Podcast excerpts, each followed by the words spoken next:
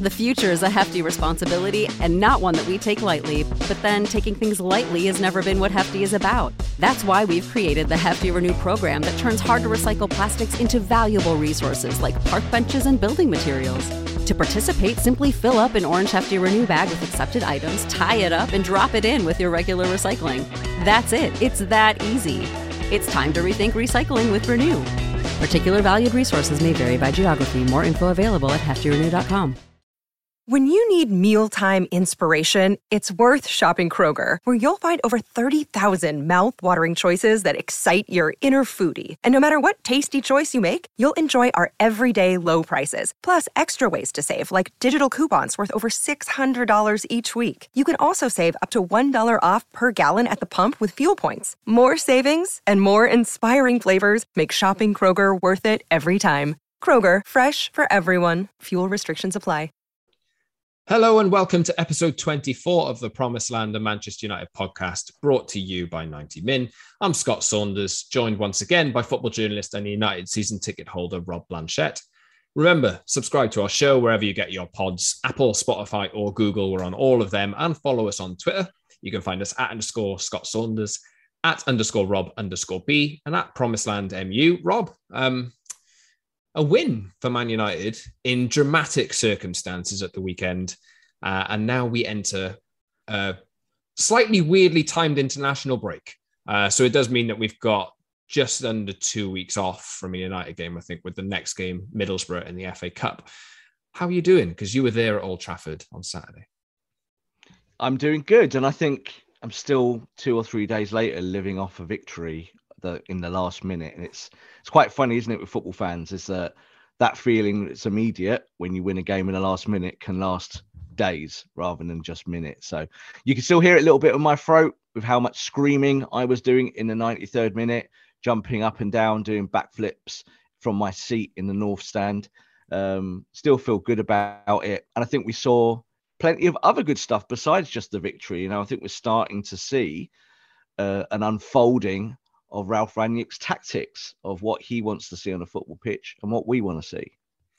We'll talk about that a little bit because I think for me, it was probably the most positive performance that I've seen so far under Rangnick. And as we've alluded to on this podcast, all season long, there's not been too many good, complete, controlled performances from United. You could probably count them on one hand, even. Like, if, I don't know whether that's stretching it a little bit, but there's certainly not been too many. So we'll talk about the West Ham game. We'll talk about what it means in the context of the season um, and what it means for Ralf himself. Um, I do want to dig more into Rob's experience in the ground because it did feel like a nice old school throwback to you know some of the classic late winners that we've we've seen down the years at Old Trafford. You were there with your son, right, Rob? I was, yeah, and you know you feel pretty blessed in that moment. I think when you walk out the stadium that that you're there with your son and it's something that that I know he'll remember forever because I can remember being in that stadium as a kid and seeing magical moments. I can remember Neil Webb's debut where against Arsenal where he controls the ball from 30 yards out on his chest and buried it in the top corner and I was stood in the Stretford end and I saw the ball come straight towards my head and hit the back of the net. And those things stick with you forever. That's why you stick with a football club that you love and you wait for those moments and I've you know I've been really blessed to see 13 Premier League titles, victories with Manchester United, and I never thought I'd see one when I was that kid in that stadium. So I know for my son being there, we we really did lose it, and uh, and and it just reminded me of other magical moments at Old Trafford. Actual point on the name of this show, The Promised Land. I mean, we chose it a long time ago now, like long before this series actually started. Um, the Promised Land comes from that line from Clive Tyldesley in 99, uh, with the thought process behind it being what we're going to track Man United's journey back to the promised land because they seem so far off it at the moment. But it just seemed like there was a little bit of a, a throwback to old days. It's a, suggestions of a little bit more control the Ralf, as we've said there. So are things looking up? United are in fourth going into this break, uh, and you know, just getting back on track for the rest of the season and starting to put a plan in place will be music to everyone's ears. But also, also on today's show, uh, obviously we've got just under a week left of the transfer window. Uh, there's probably going to be a lot of I say a lot, several players moving on. Um, and when I say several, I can think of maybe three or four that are likely to go.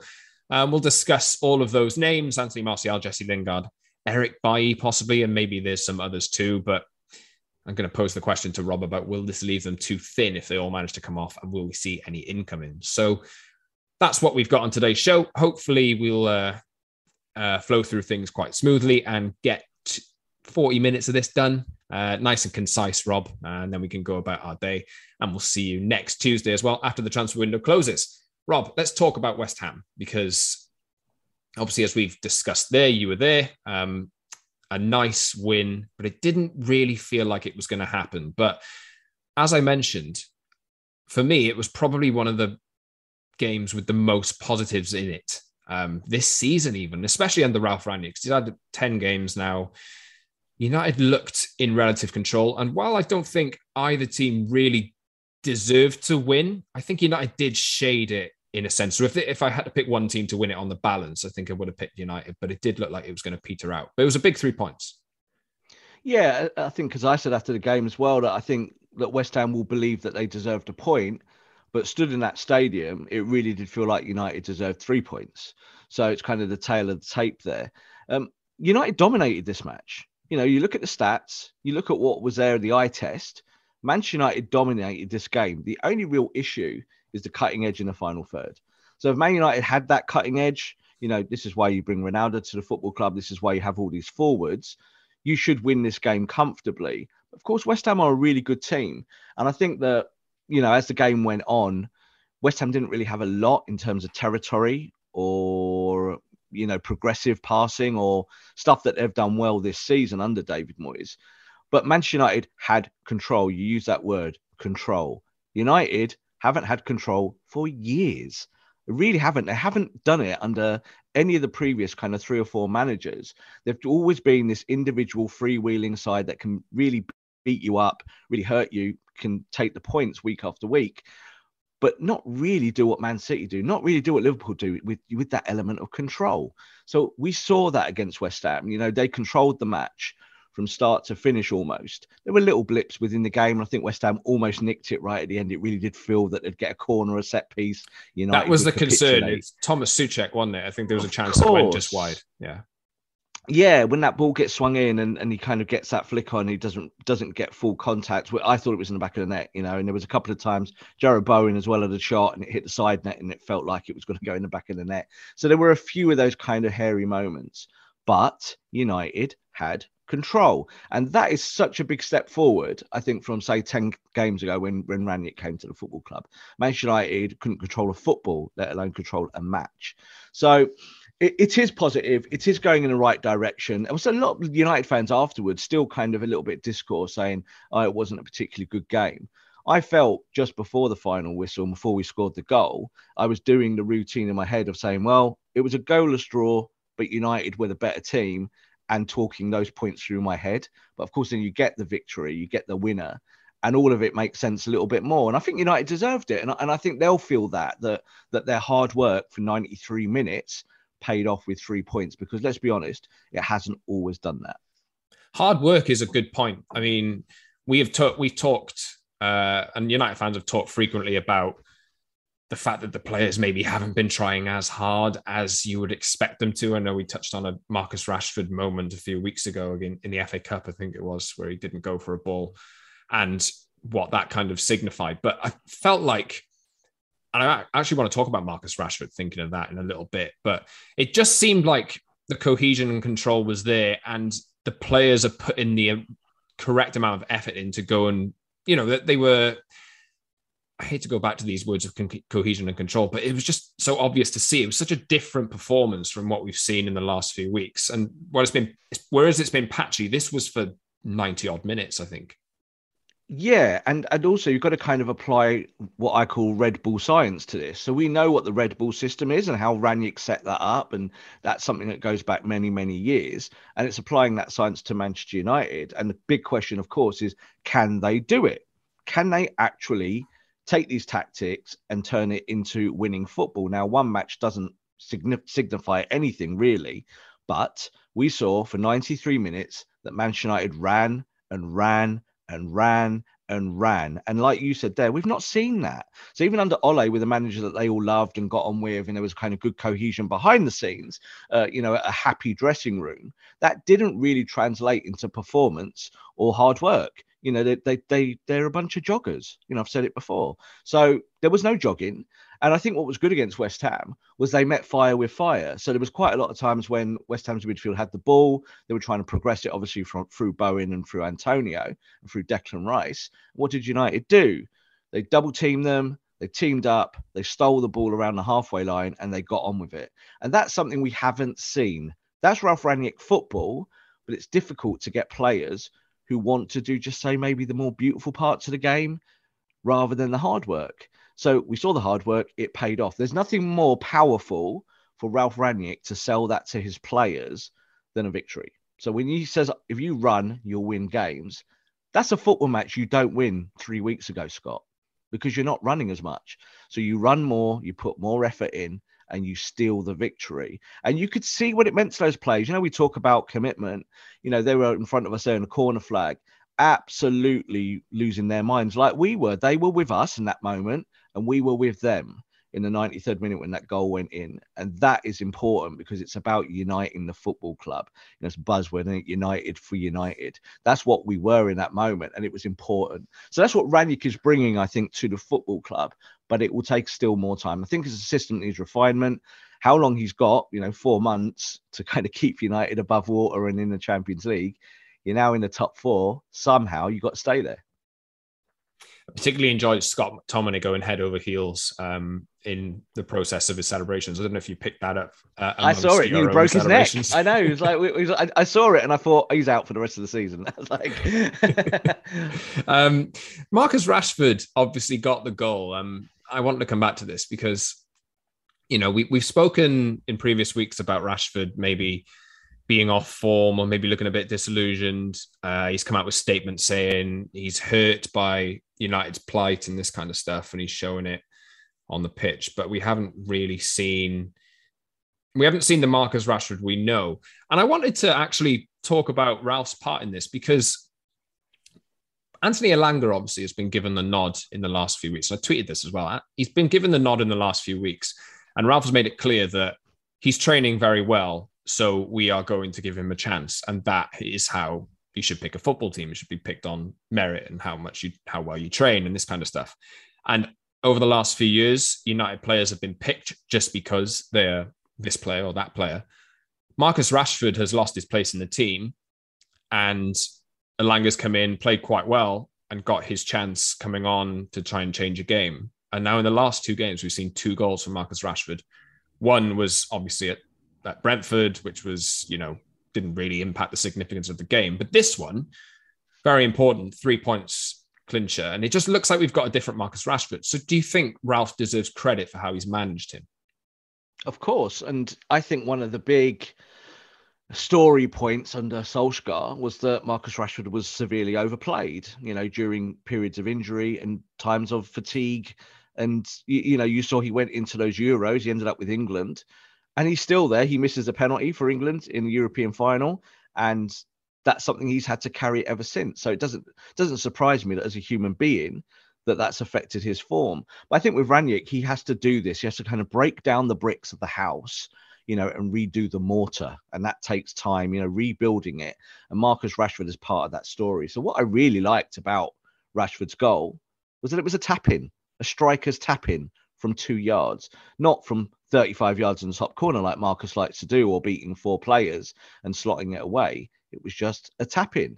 And we need more of that, not just from Marcus, but from all the forwards that they connect, join the dots, and score simple goals. In the end, that goal epitomized Ralf Rangnick football. Four passes back to front within five seconds and, and an easy tap in at the end for even the most out of form striker who could do that.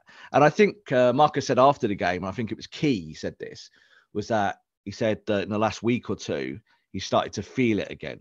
And he, it's kind of ambiguous to say feel it, but what he meant was he started to feel that he can do this again, that he can get his form back and be a striker. And all strikers, I think, go through that where they just are not feeling it and nothing they do works. The ball doesn't go in the net, and suddenly it's 10 games you haven't scored a goal.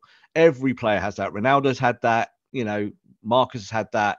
Harry Kane has had it this season. Every top player can go through that. So I think for Marcus now and for for Ralf Rangnick, the key is getting the most out of him. But also, you know, it doesn't mean he's to start immediately. I think Anthony Elanga has proved that if you're hungry and you've got talent, that there's a place for you at Manchester United. And let's be honest, maybe in the last two, three, four years, that's not always been the case for young players. The it's been a case that I don't want to use the word favourites, but I think there's been trusted players who start games. And now maybe with Man United being outside the top four, their manager getting sacked, that trust has evaporated. Now we start from scratch, and I think that's a good thing.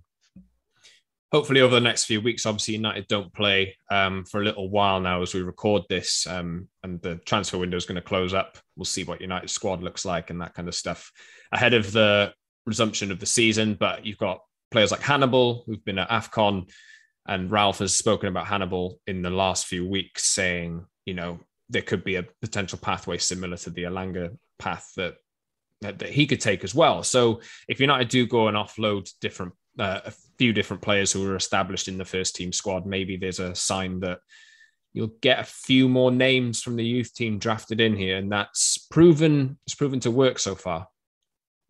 Look, Hannibal was someone I've wanted in the team going back to Solskjaer. I always found it a bit strange that Ole didn't really give him that next step because d- despite some of his own weaknesses as a young player, he's got something. Yeah, he's he's got enough energy to do the work. He can be progressive. He can keep the ball. He can do so many different things, and he's still really just relatively a kid. But if you get him in now, you can shape him, can't you? So I think that's what we're seeing with Elanga, is that Elanga's doing it in training. So Ralf's going, I'll give you a go. And Marcus, you're not doing it. You know, you're in your early 20s still, like 23 years old or whatever he is. So go and sit on the bench. That will help you. You know, watch the game a little bit, see what I want to see from these players that I've picked. So yeah, I think Hannibal could be a big piece in the next few months for for Ralf Rangnick because he, he fits the style of football, but I can also see him being a little bit like Bolshy. I can see him getting on the ball and doing stuff that maybe say Fred, McTominay, Matic simply can't do. They don't have his talent. So if he can translate talent on a football pitch with hard work, it could be a lovely marriage for Rangnick and for Hannibal fingers crossed. It's nice though to have a nice feeling back um, because we've too too often this season we've come on and pointed out the flaws in United, and it's just nice to see a performance like that against West Ham, especially going into a break where it just lifts the mood, lifts the feeling among the fans, lifts their league position, and you can have a positive outlook on the rest of the season, right?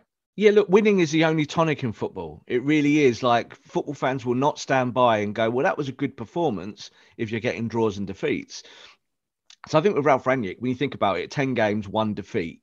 I think there's a blueprint there shows that, that he he's finding ways to get results in the first instance. I think now we're seeing the football and that football paying dividends. So you're right. It's nice to finally be able to talk about positive stuff because I think with a club like Man United, that there is so much negativity that swirls around it, both in social media and in reality, those two things combined. So no, it is good. And I think that um, you know, I, am gonna say I'm gonna I'm gonna hang my hat on it, Scott. I'm gonna keep going on and on and on about it. Give Ralf Rangnick the job full time. You've got to do it now. You, you, there are other managers out there, but do not wait for them. Don't wait four months, five months, six months for a Poch for a Ten Hag. You know, we'll talk a little bit maybe more about them later on, but stick with Ralf, give it a go because he's good enough. I would say that um, the Ole decision to give him that job was based on it was based on obviously great results and that kind of stuff. But it was based on a run of res- it was based on a run of results mainly and the emotion that came with it after a downfall in Mourinho. But you can see Ralf is like putting the foundations in, you know, and it's a it's a, be a slightly different decision if you know what I mean. Yeah, like do you remember the Rio Ferdinand Ole's at the wheel? How can you yeah, forget? You, yeah, right. Like, like, I, I, did something very similar. It's probably still on Twitter somewhere, and I'm sure pe- people do sometimes retweet it to me and go, "Oh, look, you said this about Ole at the time. You're stupid." I felt that exactly the same way that Rio did. Was that for 20 games, something happened at Man United in that period. We'd, we'd just gone out of Mourinho in this incredible toxic relationship that we'd had with that man and how bad it was into this kind of new dawn of United getting the ball and running. And we were like, oh my God, they can run. And we were winning matches. So I kind of get that, that, that everyone was high at that moment and we needed that shot in the arm. But the, it was just an easy decision for the Glazers just to, to kind of appease the fan base, wasn't it? Let's give this guy the job and he should have been, you know, get dealt the same cards. I think that Rangnick would be now. I think with Ralf Rangnick, the, the fan base certainly isn't as high on Ralf because he's got no connections to United. But tactically, I think in just in this short period of time, he's doing more things in that those 10 games than I saw from the other previous three or four managers in the opening 10 games, where it was still just as iffy. You know, we're seeing things that we didn't like. So I think with Ralf, he needs time to build it. He's a tactical coach, he's a builder of football clubs. Let the man go and build. Give him an 18 month contract. If it doesn't work, pat him on the back, thanks for it. You know, thanks for your consultancy and all your hard work as a coach. And we move on once again. Be interesting to see uh, whether Ralf is retained or not. That's not currently in the plans. You may have seen this week that there have been reports on the shortlist of four managers um, that United are looking at. Uh, I think some of them perhaps don't make as much sense as has been presented, um, but there's a, two obvious names on there. We're not going to go into that again today, I don't think. But there's a few decisions to be made in the next few months, but more pertinently, there's a few decisions to be made over the next week because we are in the final week of the transfer window. We're filming or recording this on Tuesday, so there's six days left until the transfer window closes or slams shut, as some like to say. Uh, and it looks as though, even though United fans are hopeful that we'll get some new arrivals, it does look to be the most it does look to be mostly that players will be leaving. So we'll start with Anthony Martial. Um, as it stands, as we record this, it looks as though, and even by the time this is released, he could be presented by Sevilla if uh, if you know things go to plan. On loan to Sevilla for the rest of the season, Sevilla covering his wages, which was the sticking point, uh, but no option to buy. So, what does this mean, Rob? Um, Martial played a, a role in the goal the other day, and you said if Martial isn't there, we don't win that game. So, you know, he does want to play regularly, though. He'll, he should get that in Seville. But is there a way back under a new manager for him if there's no buy option? Under a new manager and a different manager, yeah. I'm not quite sure that if Ralf Rangnick was the coach next season and we're playing, as I said, this red red bull system in, in terms of tactics, that he fits that at all. It's not really what he's good at. I don't think he's good at, at a counter press. Can you imagine Anthony Martial you know, being given those tactics week in, week out, saying, right, what you've got to do is steal the ball back in the half court and get United going on the front foot. No, not really his game. He's a talented boy, and I think he'll go to Sevilla and I think he'll do really well. If he's the number nine there or he's playing on the left hand side of a front three in a 4 3 3, I think that he'll do well in Spain. And, and he needs a new start. You know, this is sometimes you really need to know when to cut your losses. Uh, and I think with Martial, that's kind of where the, the juncture that, that both United and him are in terms of their relationship. But look, Anthony Martial, like you said there, you know, if you don't bring him on late in that game, both him and Cavani and of course Rashford scoring, they're the reason why you win that football match. So if you lose him because you're going to send him out on loan, then that's something you have to swallow. But at the same time, I think that when we're talking about young players uh, on the fringe, someone like Elanga will give you that energy that you need on the left hand side. Marcus will come back. You hope Jadon Sancho, obviously, you know he's he's um, suffering a bereavement at the moment. That's why he's not in in the um, not playing. That he will come back as well. United have got options going forward. You've got Shoretire. There's there's other players, you know, Amad, who could fit the system better than Anthony Martial. So I think United feel okay about that. And then you might need someone like Hannibal, who links it all up through midfield. You know, if you can get that right in the next, say, two, three, four weeks when when the winter break is over, then losing Anthony Martial won't hurt too much. Martial is looking to swap a race for top four for a La Liga title race, actually. Sevilla are four points off Real Madrid uh, in Spain after 22 games. And it does, well, their rivals Betis are six points behind them in third.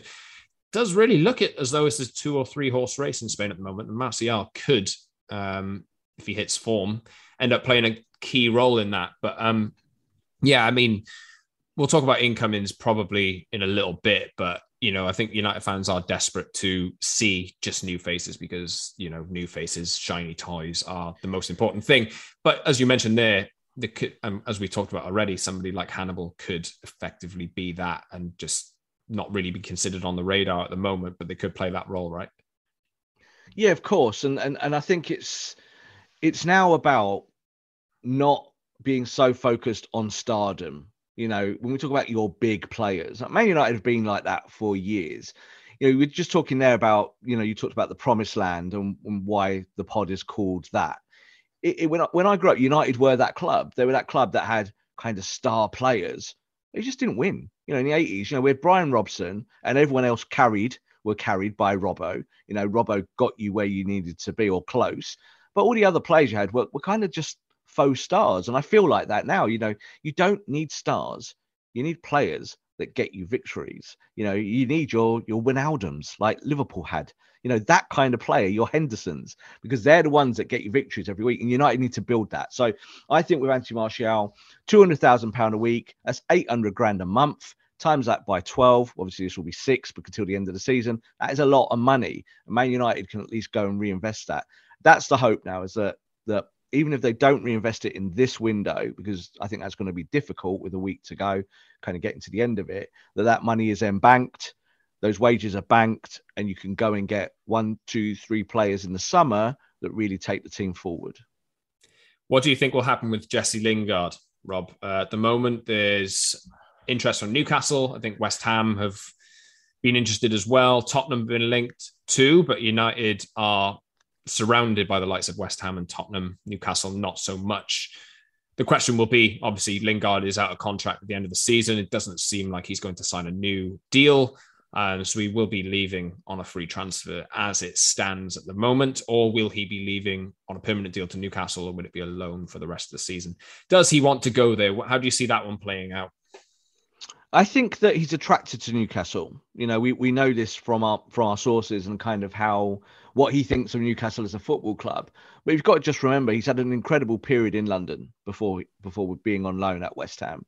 So there is that as well. I think living in London is a very different thing to living in the northeast. I really do. So I think for Jesse Lingard, the the key question will be this: if he has England aspirations, he needs to get off Manchester United's bench. That's the first thing. And we know that he does. He's, he's highly motivated by doing well for England and getting picked in that squad. Uh, he nearly ended up, obviously, uh, going with England to the last major championships. Didn't quite work out for him. But he had an incredible period at West Ham. And I think he, he sees that path again. So it would not surprise me if he leaves the football club this week. But I think the big stickling point is that if he stays, he's in for an incredible payday in the summer, a big payday, put him in the elite standard of Premier League earners. So there's always that. And I think that's where the advice given to him will be. It would not surprise me if he just sees out the six months at United and, and does that. But at the same time, if Newcastle, with all the money that they've got, if they can offer him the wages that it would give him next year, and United can maybe get a token fee for him, that a deal could be done very, very quickly. I think Lingard's going to be one of several players over the next few years. It's already started that trend, but to see their contract out, we could see this happen with Paul Pogba as well. Kylian Mbappe, tons of players. That if, I don't know if you've seen the list of players out of contract in 2022, but it is absolutely massive. And you've got players like Mo Salah next summer who could potentially run their contract down. It's a it's a growing trend. It's gonna it's gonna become a big thing, isn't it? It's because uh, it's it's influenced by American sports, yeah, and especially like the NBA. So free agency in the NBA is something that's very common. That you have someone who wants a bigger payday, wants their 150 million dollar contract, and it's acceptable to sit down on your backside for a year, see your contract out, move to another basketball club. Now, I think in football, that's something that, that just was not accepted, you know, certainly over the whole of my lifetime, that a player that you owned could just walk away for nothing. You know, you always wanted a transfer fee. But you're right. We're in that in that stage now of the world where I think globally it's acceptable more, more now in football, and players leaving for that payday is now something that's become common practice. Yes, uh, and you are seeing, or you have seen over the last few years, a number of clubs, including United, get burned by playing paying massive transfer fees for players, only to then massive fees and massive wages and then being unable to offload certain players. So I think it'll be a, a trend. Alexis Sanchez. Yes, uh, it'll be a trend that starts to grow um, over the next few years. I'm certainly looking at that Mo Salah situation at Liverpool and thinking, will they pay him that much money he wants? Will he will he end up walking? We'll see about I'll stick that. my neck on the block again. Let's do it. Let's Go do it. on. I'm a football journalist. Go Mo on. Salah will not be at Liverpool. He will leave. I'm telling you that now. That's when feel. this summer or So- next? I think the thing with Mo Salah is that as as as much as he loves Liverpool and as much as you know he's become the best player in the world at Liverpool, you can't deny it. You know he's he's gone from being Chelsea reject, you know, to the best player on the planet. Unplayable. He's done it. He's done it all at Anfield, and the credit is is his forever.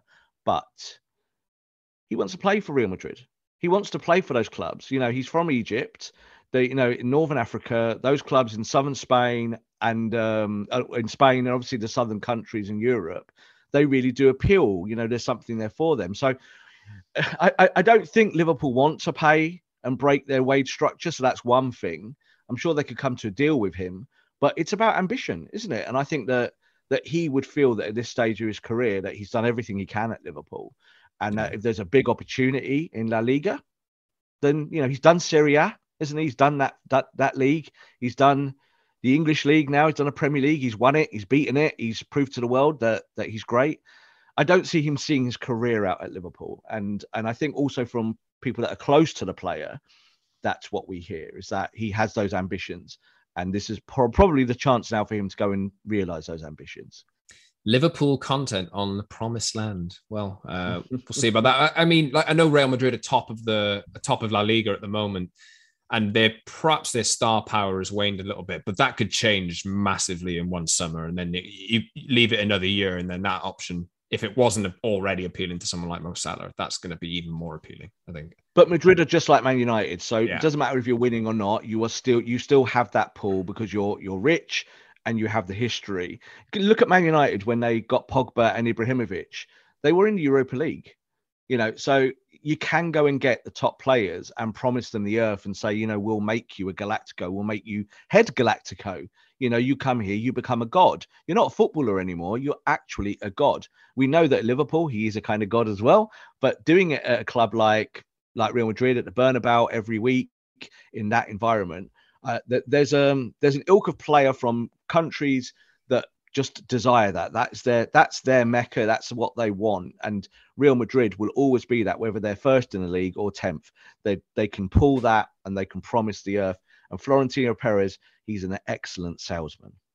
Please excuse this uh, Mohamed Salah section on a Man United podcast because I think we're just trying to deflect really from the fact that you know it's looking likely that United have paid for a player twice and they're going to uh, see 90 millions worth of, of an investment end up leaving for nothing twice. Uh, you know, we'll, we'll see about that. Um, Paul Pogba, obviously his future's undecided. I don't think he's made a decision yet, but he's in that boat as well this summer. But let's move on anyway to uh, any other players that we could see leaving this month? Uh, Eric Bailly's name has popped up, uh, and there's a number of players in there who aren't really contributing to the first team squad at the moment, uh, who have been linked with departures, but they might be difficult to shift. So, do you see any other players specifically leaving uh, from the United squad? Eric Bailly among them?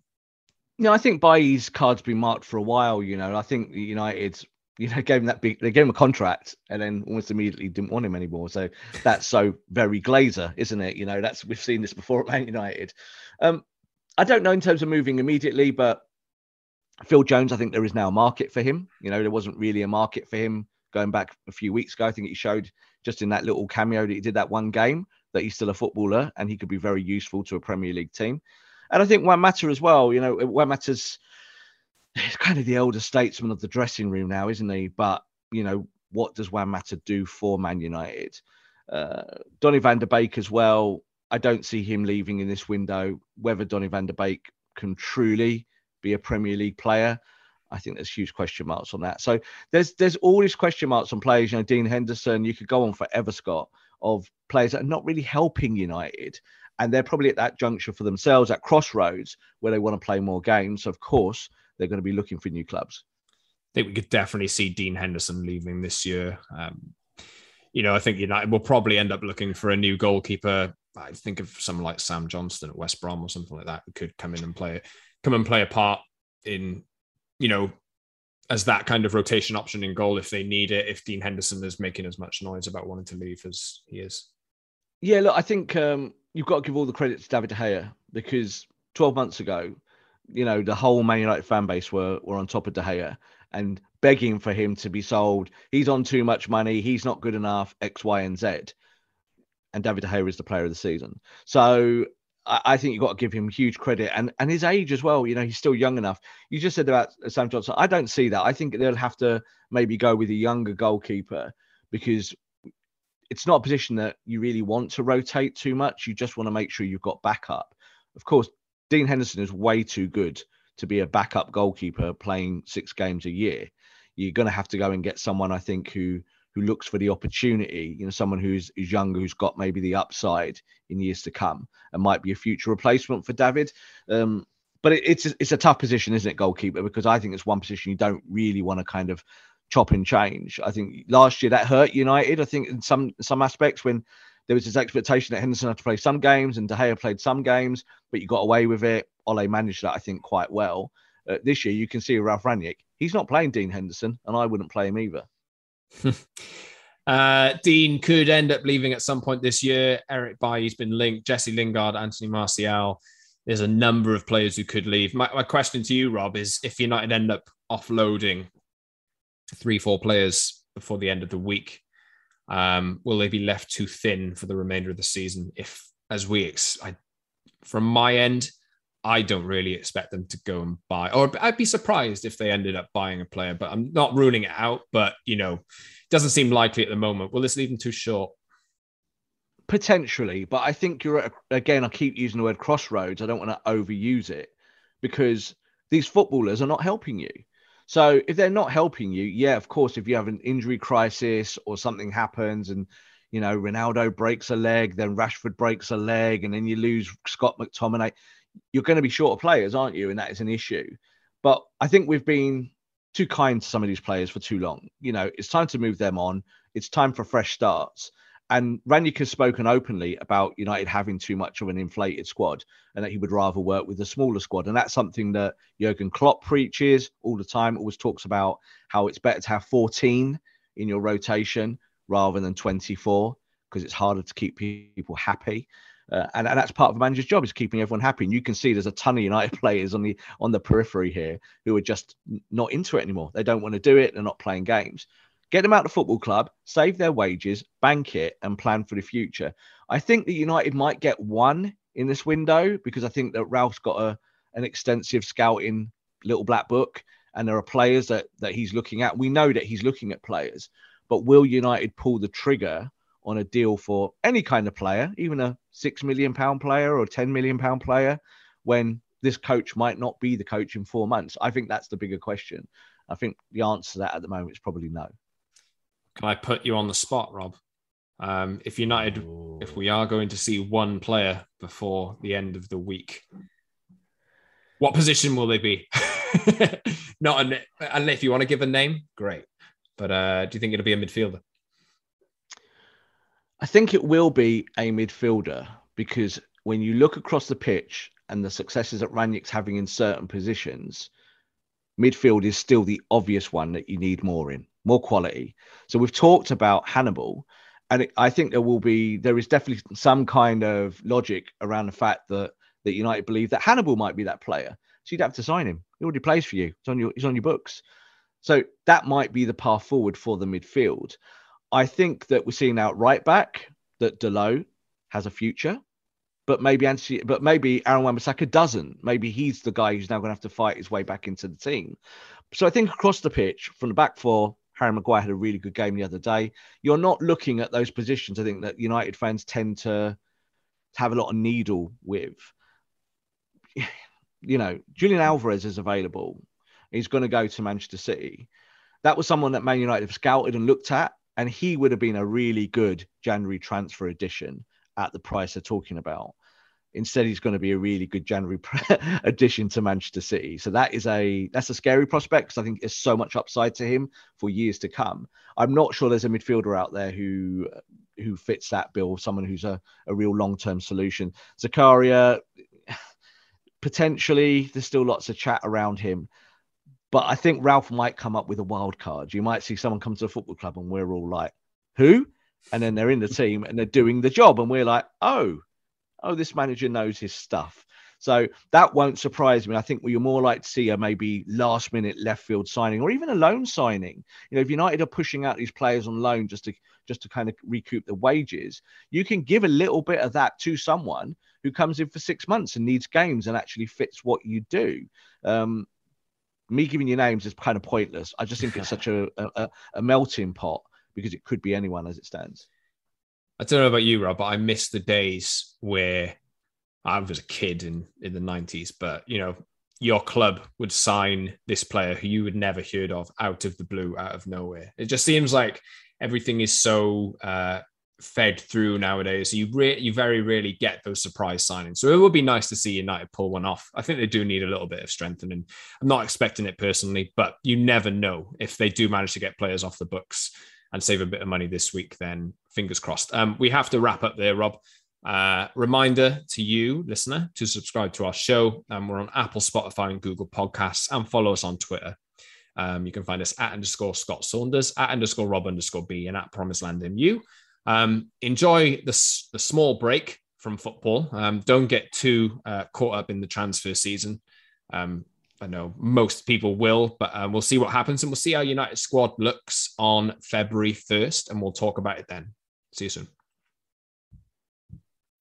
When you need mealtime inspiration, it's worth shopping Kroger, where you'll find over 30,000 mouth-watering choices that excite your inner foodie. And no matter what tasty choice you make, you'll enjoy our everyday low prices, plus extra ways to save, like digital coupons worth over $600 each week. You can also save up to $1 off per gallon at the pump with fuel points. More savings and more inspiring flavors make shopping Kroger worth it every time. Kroger, fresh for everyone. Fuel restrictions apply. Prescription products require completion of an online medication consultation with an independent healthcare provider through the LifeMD platform and are only available if prescribed. Subscription required. Individual results may vary. Additional restrictions apply. Read all warnings before using GLP-1s. Side effects may include a risk of thyroid C-cell tumors. Do not use GLP-1s if you or your family have a history of thyroid cancer. If you've struggled for years to lose weight and have given up hope, did you know you can now access GLP-1 prescription medications at trylifemd.com? We're now offering eligible patients online access to GLP 1s, the breakthrough prescription medication that can help you lose body fat and weight. Listen to what people are saying. It's fun to put on jeans that you couldn't get into six months ago. Every morning, I look forward to getting on the scale. For anybody who's struggling with their weight, it's a godsend. And here's the best part your insurance may cover 100% of the cost of your medication. So go to trylifemd.com to have your eligibility checked right now. Get started today at trylifemd.com. That's T R Y L I F E M D.com.